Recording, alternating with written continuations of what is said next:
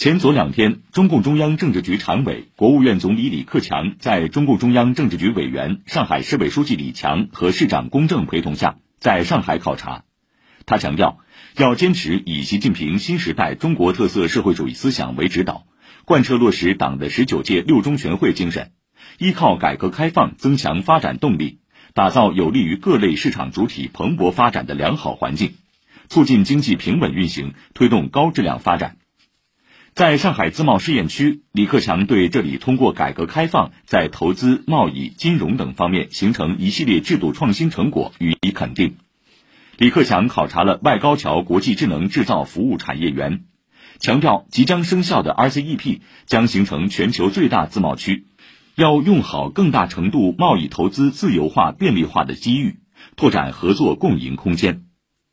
李克强考察上海外高桥第三发电公司，他说。电力是经济运行动力，要采取措施，千方百计保障民生和企业正常生产用电。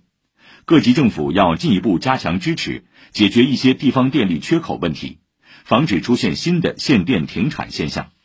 要立足我国能源禀赋以煤为主的基本国情，促进绿色低碳发展。